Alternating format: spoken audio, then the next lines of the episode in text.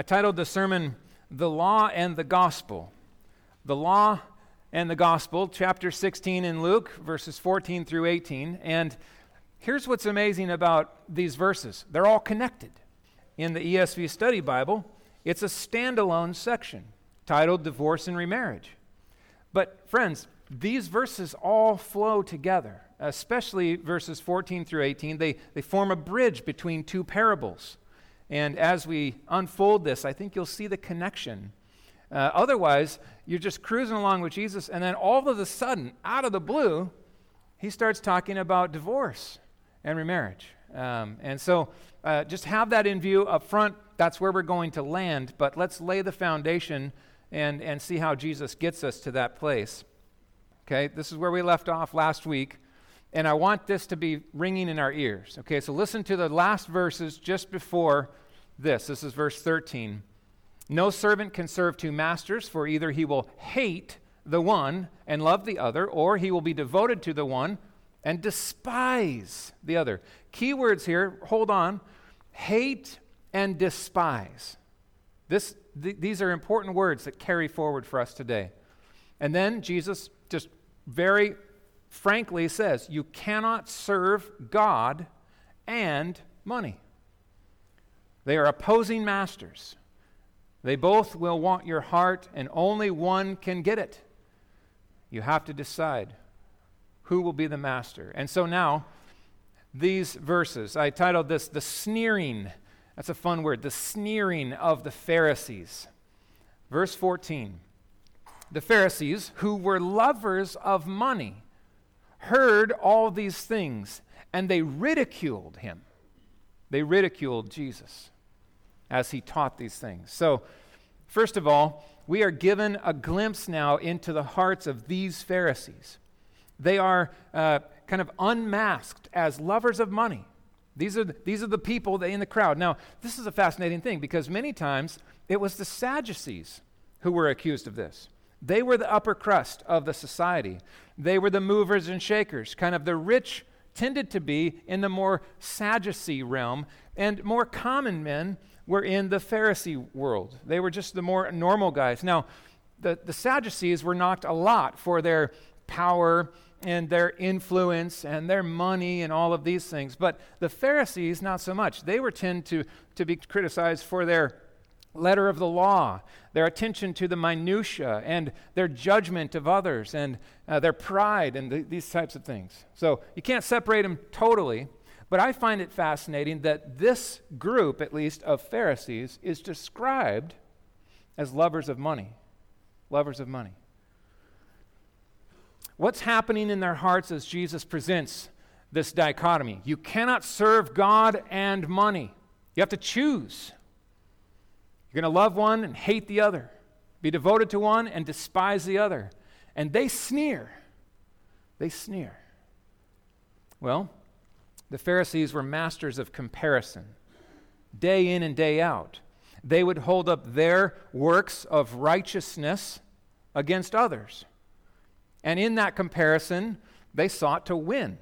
They would feel good about their righteousness, their obedience, and they would prefer to point out all those who fell short because the more that they did, the more they felt great about themselves. Ironically, their righteousness was filth before the Lord. But they didn't concern them, themselves so much with that. It was, it was this direction. The masters of comparison were at work.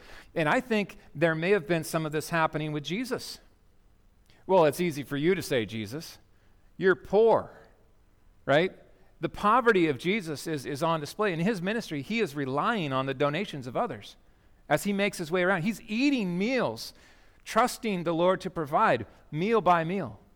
Right? Birds of the air have nests, the foxes have hold, the Son of Man has no place to lay his head. He's trusting the Lord for his daily provision, and he doesn't have a lot of money in the bank. The Pharisees, on the other hand, apparently these Pharisees were sitting pretty good. And the assumption that was operating many times in this day was if you are right before the Lord, He will bless you financially. If you are upstanding and you're a good citizen, you're going to do well in, in business, and God will bless. So rich people must be righteous people. And poor people, well, you just get what you deserve. And apparently they must have done something or whatever. The poor are not poor because they're unrighteous. The rich are not rich because they're righteous. But this comparison game was back and forth. And they were sneering at Jesus, which means if they were choosing their money, then they were haters of God. If in fact they were lovers of money, what Jesus has just said is their devotion to money made them haters of God. It's hard to consider that. You know, sometimes what looks so impressive in the eyes of man is not impressive at all in the eyes of God. Jesus saw right through their little charade here. Now, this, the word ridiculed or sneering, it means to mock or sneer, uh, to treat with contempt. And it's more than just an attitude. It, it most literally in, in, in encourages the wrinkling of the nose. That's what it's carrying. The wrinkling of the nose. Okay? Now, I think just to experience the text this morning, we should have a communal wrinkling of the nose. Okay? Now, now here's the thing sneering and ridicule, that's not a silent thing either. I think the Pharisees were making some noise with this. They were, they were interrupting Jesus in this sneering, this ridicule, maybe with words, but at least with, or, you know, something. So, on three, we're going to make our collective sneer. Whatever sound or facial expression you make, I wish I could record this, it'd be great. Okay, but together on three. One, two, three. It was great. That was great. Some of you guys are way too good at that. to wrinkle one's nose. They ridiculed Jesus. Now, the irony of this is amazing. They have hearts that are devoted to money. They are haters of God in that. And the one that God has sent, God Himself in the Son, is standing before them and teaching them, holding out the light of hope, calling them to repentance and turn. And what do they do? They sneer, they ridicule. The lifeline is in front of them, and their hearts are exposed. That's exactly what Jesus is saying. Hmm. He goes, goes on to say this Jesus said to them, You, Pharisees, you are those who justify yourselves before men, but God knows your hearts. Oh, these words are very direct. These are man-fearers. These Pharisees are, are those who they justify themselves before men. What, is, what does that mean? To justify is to declare righteous. Well, they're making self declarations of righteousness in front of men. Their goal is that others would be impressed with their quote unquote righteousness. Jesus says, You're lovers of money, you're haters of God, and you're sneering at the Son Himself. Man-fearers. Lest we're too hard on the Pharisees, friends, all of those things can easily be true of us if we're not careful. We can so easily fall prey and have our hearts wooed by the, the mighty dollar. We can so easily fall prey to the fear of man, being so concerned about what other people think that we don't even concern ourselves with the Lord who knows our heart. You can't hide your hearts from God. Jesus is saying, he's, ironically, He is God. He's right there. He sees right through them. But the Father sees as well. He knows them, not just knows about them. He's not like, oh, oh yeah, I know his name. No, he knows them through and through, thoroughly. He knows their motives. He knows their longings. He knows their pride. He knows all the corruption of their hearts. And he sees at this point nothing noble. There's nothing commendable that's operating here. It is all self and sin and death. As much as the men around them would applaud their righteousness, it's not applaudable to God. He said to them, You are those who justify yourselves before men, but God knows your heart. And then he says, For what is exalted among men is an abomination in the sight of God. Now, there's a lot happening in these, these words here that he says. So, you have the Pharisees who are feeling really good about themselves because they, you know, they're, they're well thought of by the people all around them. And the people around them, well, they see this, this righteousness and they can't help but be impressed. The problem is, it's a facade, it's exterior. It's all duty and, and law and obedience and polish it up on the outside. The inside is filled with dead man's bones. Hmm. An abomination. An abomination. That's some strong language that Jesus employs here. The word abomination means it's detestable. It's a detestable thing. It's an abhorrence. And here's what's amazing there's some wordplay that Jesus is using. They're sneering, and Jesus says, what, what you're doing is an abomination in the sight of God. It is a great offense to the nostrils. That word can carry that connotation. So, in a sense, Jesus is saying, Well, I see how this goes. You can wrinkle your noses at me all you want. But my Father, right now, is wrinkling his nose at you. Now, obviously, we're using anthropomorphic language to speak of the Father who doesn't have a nose. God is the Father's spirit. But in that sense, that's what we're, we're, he's saying to them. It's ironic. You turn your nose up at me, but your righteousness is an abomination to the Father. Jesus knew how to be extremely direct. Now, are, are these loving words? They are loving words, friends. Think. These, these men were lost in their own self righteousness and pride. They needed someone to reach in and, and wake them up. Guys, do you realize what you're doing? It, you just have to wonder did any of these Pharisees look inside and say, hmm, there is some inconsistency going on here? There is some hypocrisy. Only by God's grace would those words land. False religion, friends. False religion is obsessed with money. It will take money as God and use God to get it. And, and some of the worst are those that, that will employ sanctimonious shows in order to make money. You don't have to look far to see those. False religion is populated by people who downplay the righteousness of Christ and broadcast and make a big deal about their righteousness, their worthiness. And lots of comparisons, then, lots of judging takes place in that world. False religion is filled with people who sneer at Jesus. They turn up their nose at the Word of God. We need a new word, right? We need a fresh word. We need a word from the Spirit. How about a word that fills my pockets? You see how this goes? There's nothing new under the sun. Lovers of money, inventors of evil, haters of the Son, haters of God, false religion. It happens on this day all around the world.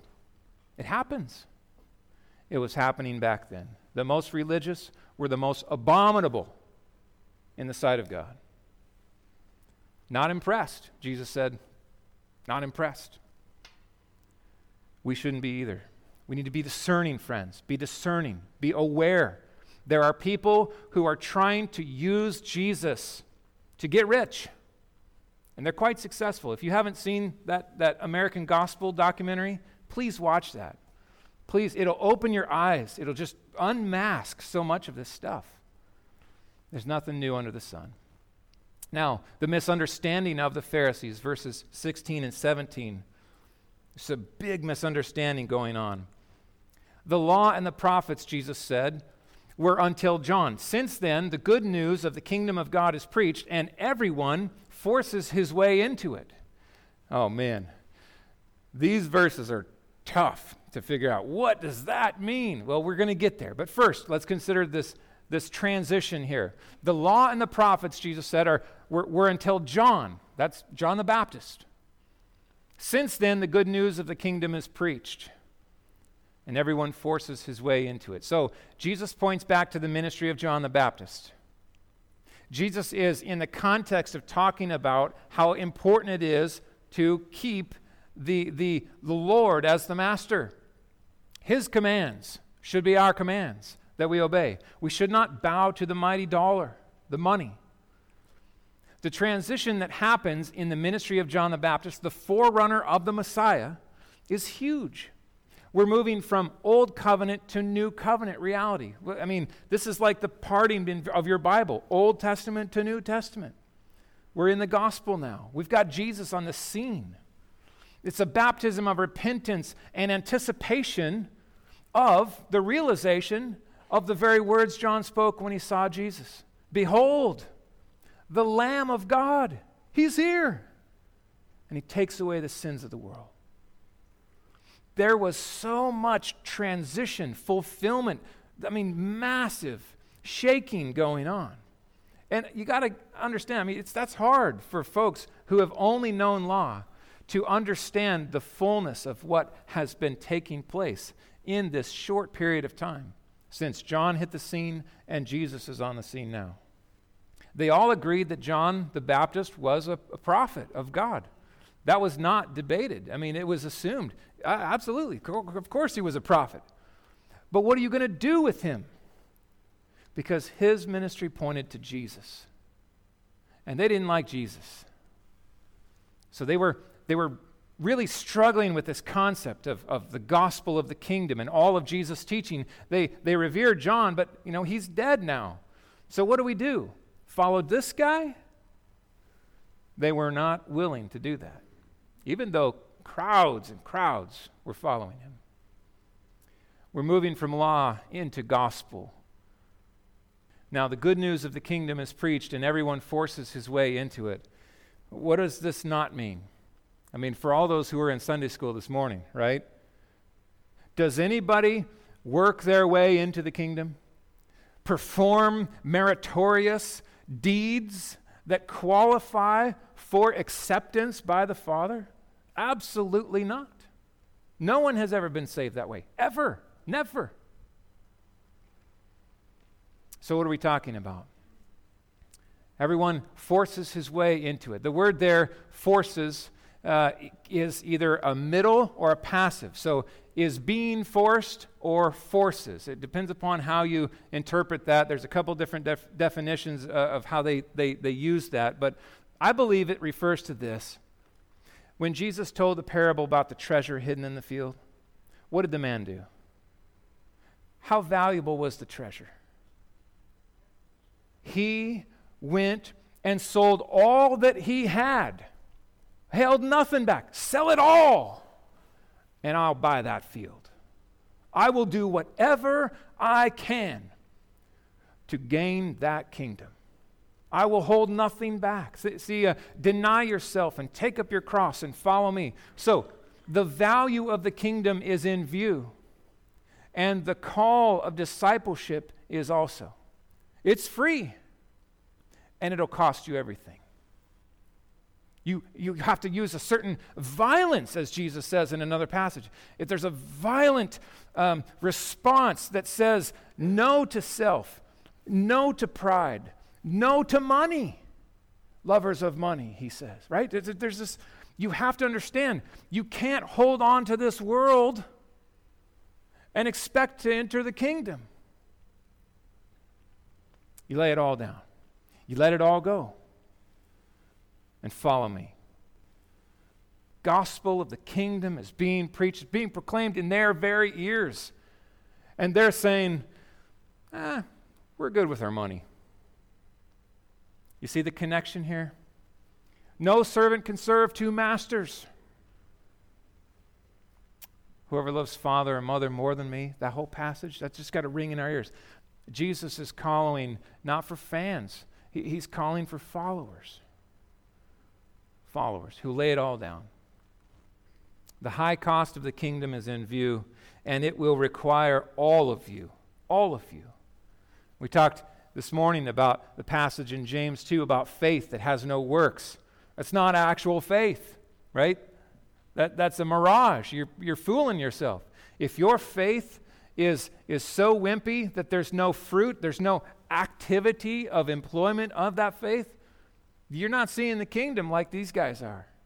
Jesus is saying it's worth everything. Sell it all.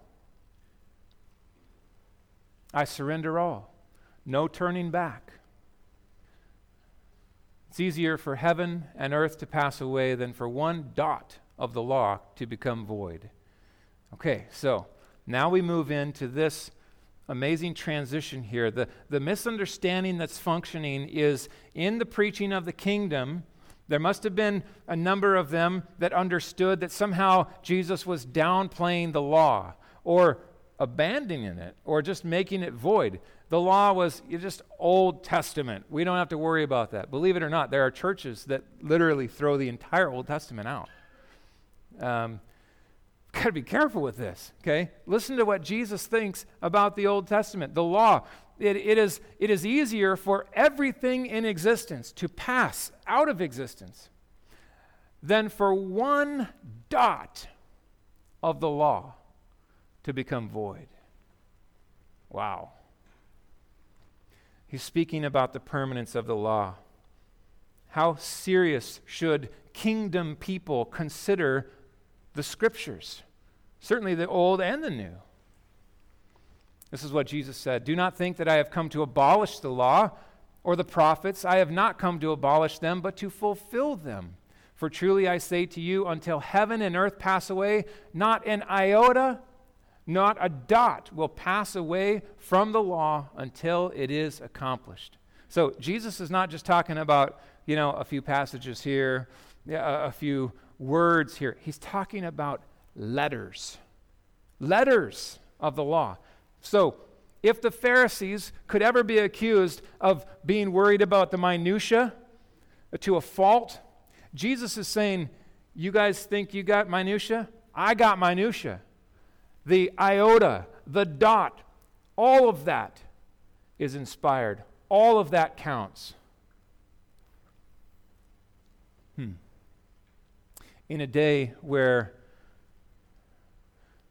their love for money handled the text, added to the text, ignored the text, reshaped the text to their own purposes. Jesus comes and gives some clarity. This law is not passing away. I came to fulfill it.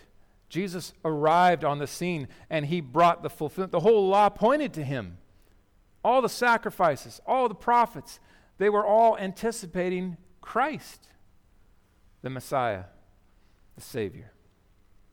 The law is given to reveal the holiness of God, as we talked in Sunday school. What a perfect uh, companion text, that passage in Sunday school we studied to this passage. The law reveals the holiness of God, and it reveals our sinfulness at the same time.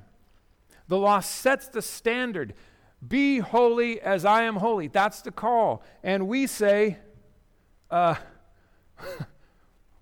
We can't, nor do we want to, left to ourselves. The law never saved anyone. Think of this. The, there was no one ever saved by law keeping. The law, the law was not given for that purpose. The reason the law was given was to show us our need for saving and reveal the holiness of God. It points to the promised Messiah.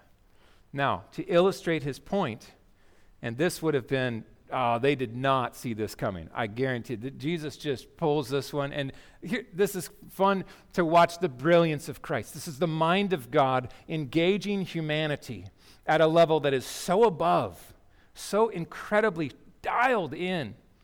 Jesus goes to verse 18, the hypocrisy of the Pharisees. Now, he says, Everyone who divorces his wife and marries another commits adultery. And he who marries a, a woman divorced from her husband commits adultery. And, and, and at first, we're just like, uh, wait, did we miss a chapter? I mean, did, all, how did we get here? Jesus is talking about the law, its significance, its value, its application to our lives. And both in his day and in ours, friends, it's on. We are called to obey the law. Now, we're not bound to be law keepers because we're under grace. God has, has given the fulfillment of the law in Christ. But the law is good, as Paul says. It teaches us what obedience looks like, what the character of God calls us to in Christ likeness. So, how does it apply here? Well, a little context. We've got to understand that in this day, divorce and remarriage ran rampant through this culture. It was like crisis level messed up stuff. The Pharisees, especially, espoused this, this rabbinic tradition that gave them all kinds of permission at the drop of a hat to divorce their wife. Listen to what uh, uh, I think Leon Morris says in his commentary. The Pharisees were very permissive, allowing men to divorce their wives on the most trivial grounds. Rabbi Hillel. Do you remember this rabbi? The last 50 years of, of BC, he lived, he taught, he was an extremely loved and influential rabbi in the Jewish culture. He taught that if a wife spoiled her husband's dinner, the man could divorce her. Rabbi Akiba took it farther and said basically, if, if a man found someone that was prettier than his wife, he had grounds for divorce. This was practiced in Jesus' day. It was, it was a, a, a, nightmare scenario. And you just step back from this and, and ask yourself the question just imagine if you're a wife and you are preparing dinner, what are you in the back of your mind thinking if it doesn't come out like you hope? You have no confidence that your husband won't look at that meal and say, That's it, I can't do this anymore. I'm done with you. Here's a certificate. You're no longer my wife. Can you imagine?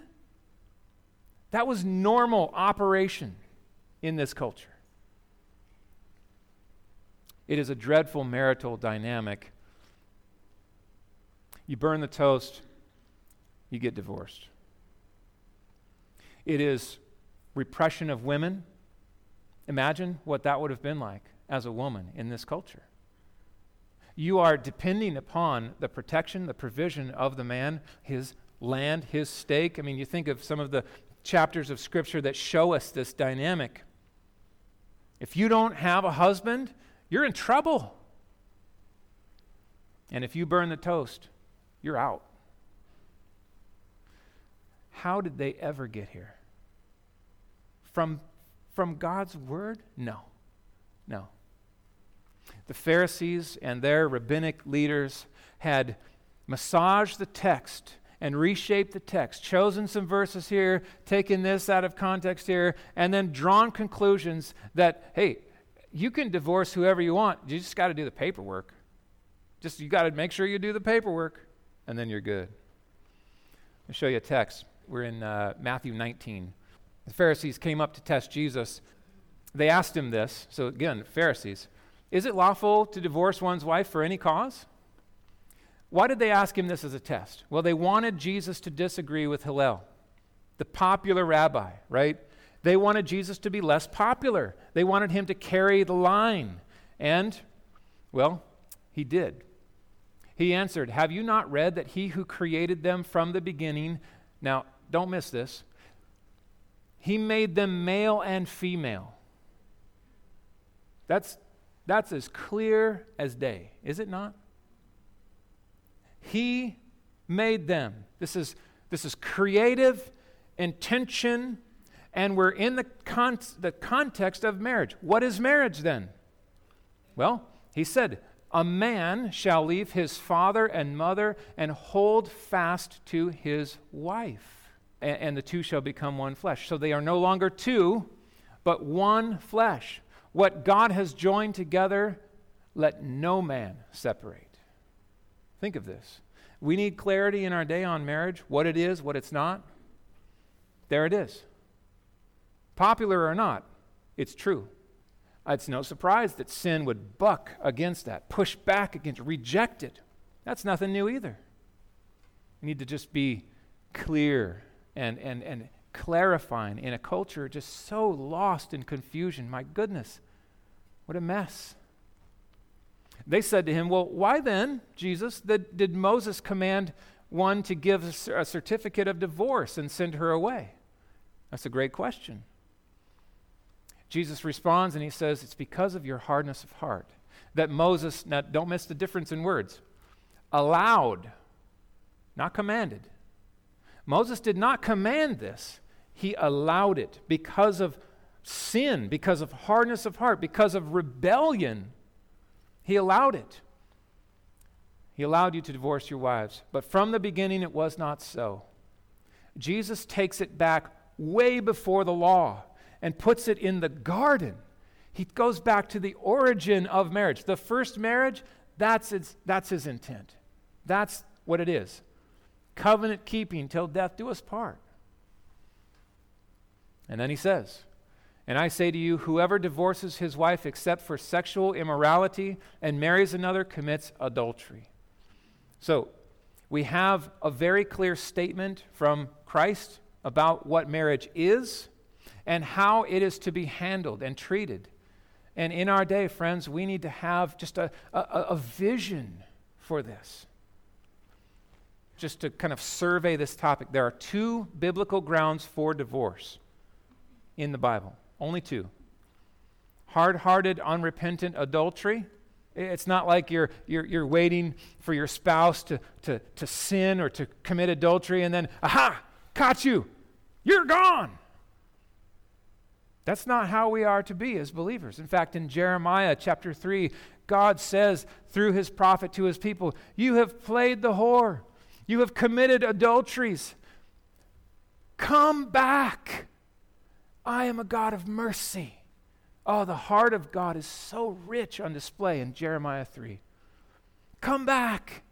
He says, I have every right to give you a certificate of divorce, but return and confess your sin and I will take you back. What an amazing God. We are to be like that. And I've watched that happen. I've seen God work in these ways. The horrors of, of betrayal of the vow and finding these things out and all of the just shock waves that it sends. And then the gospel happens. And forgiveness is granted.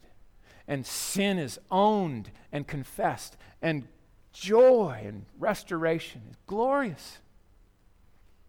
I've also seen the other hard hearted, unrepentant adultery. To play the game, to go through the, the hoops and pretend that I'm repenting when I'm still committing adultery. I watched that unfold. It was tragic.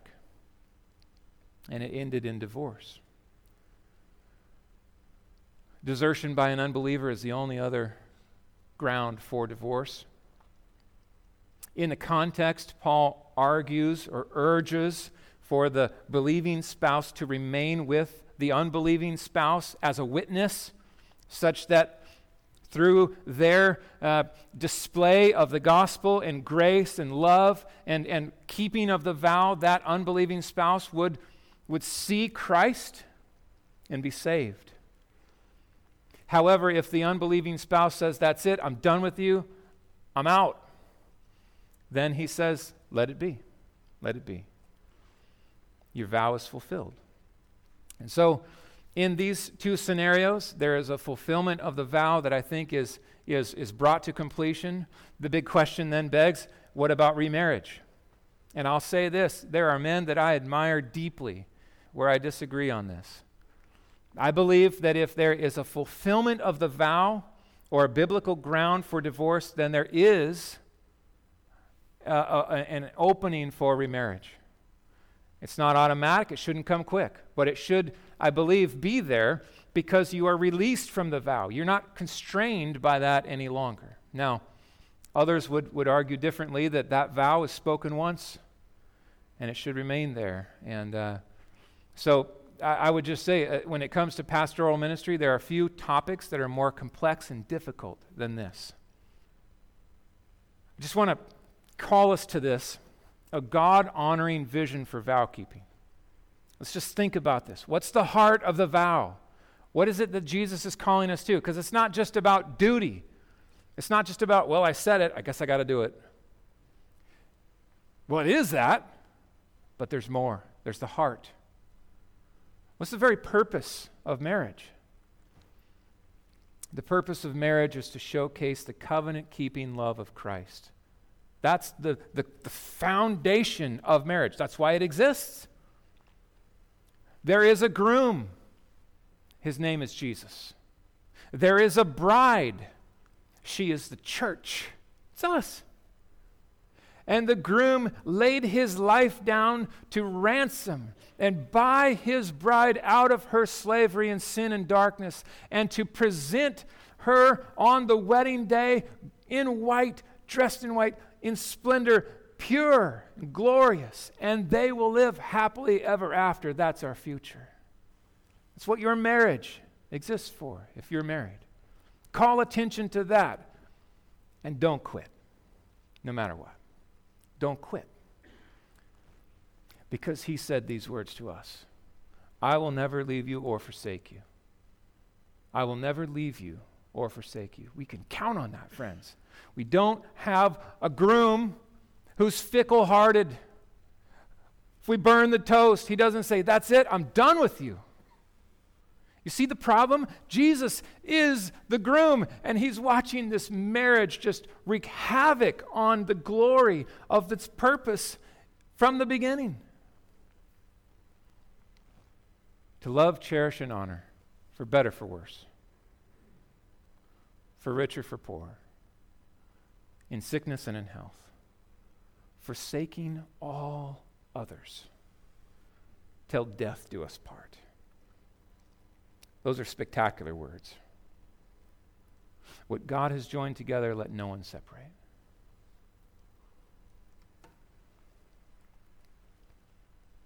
Good Shepherd Community Church, may we be a people who collectively work hard to esteem a God honoring vision for marriage. May we be a, a, a, people who, not just when it's easy, but when it's hard, that's when the vow lives. Oh, I say this all the time when I'm counseling. Guys, this is why we had the vow in the wedding, right? It's easy when it's all rosy and warm and happy and romantic. The vow comes alive when it's the opposite of that.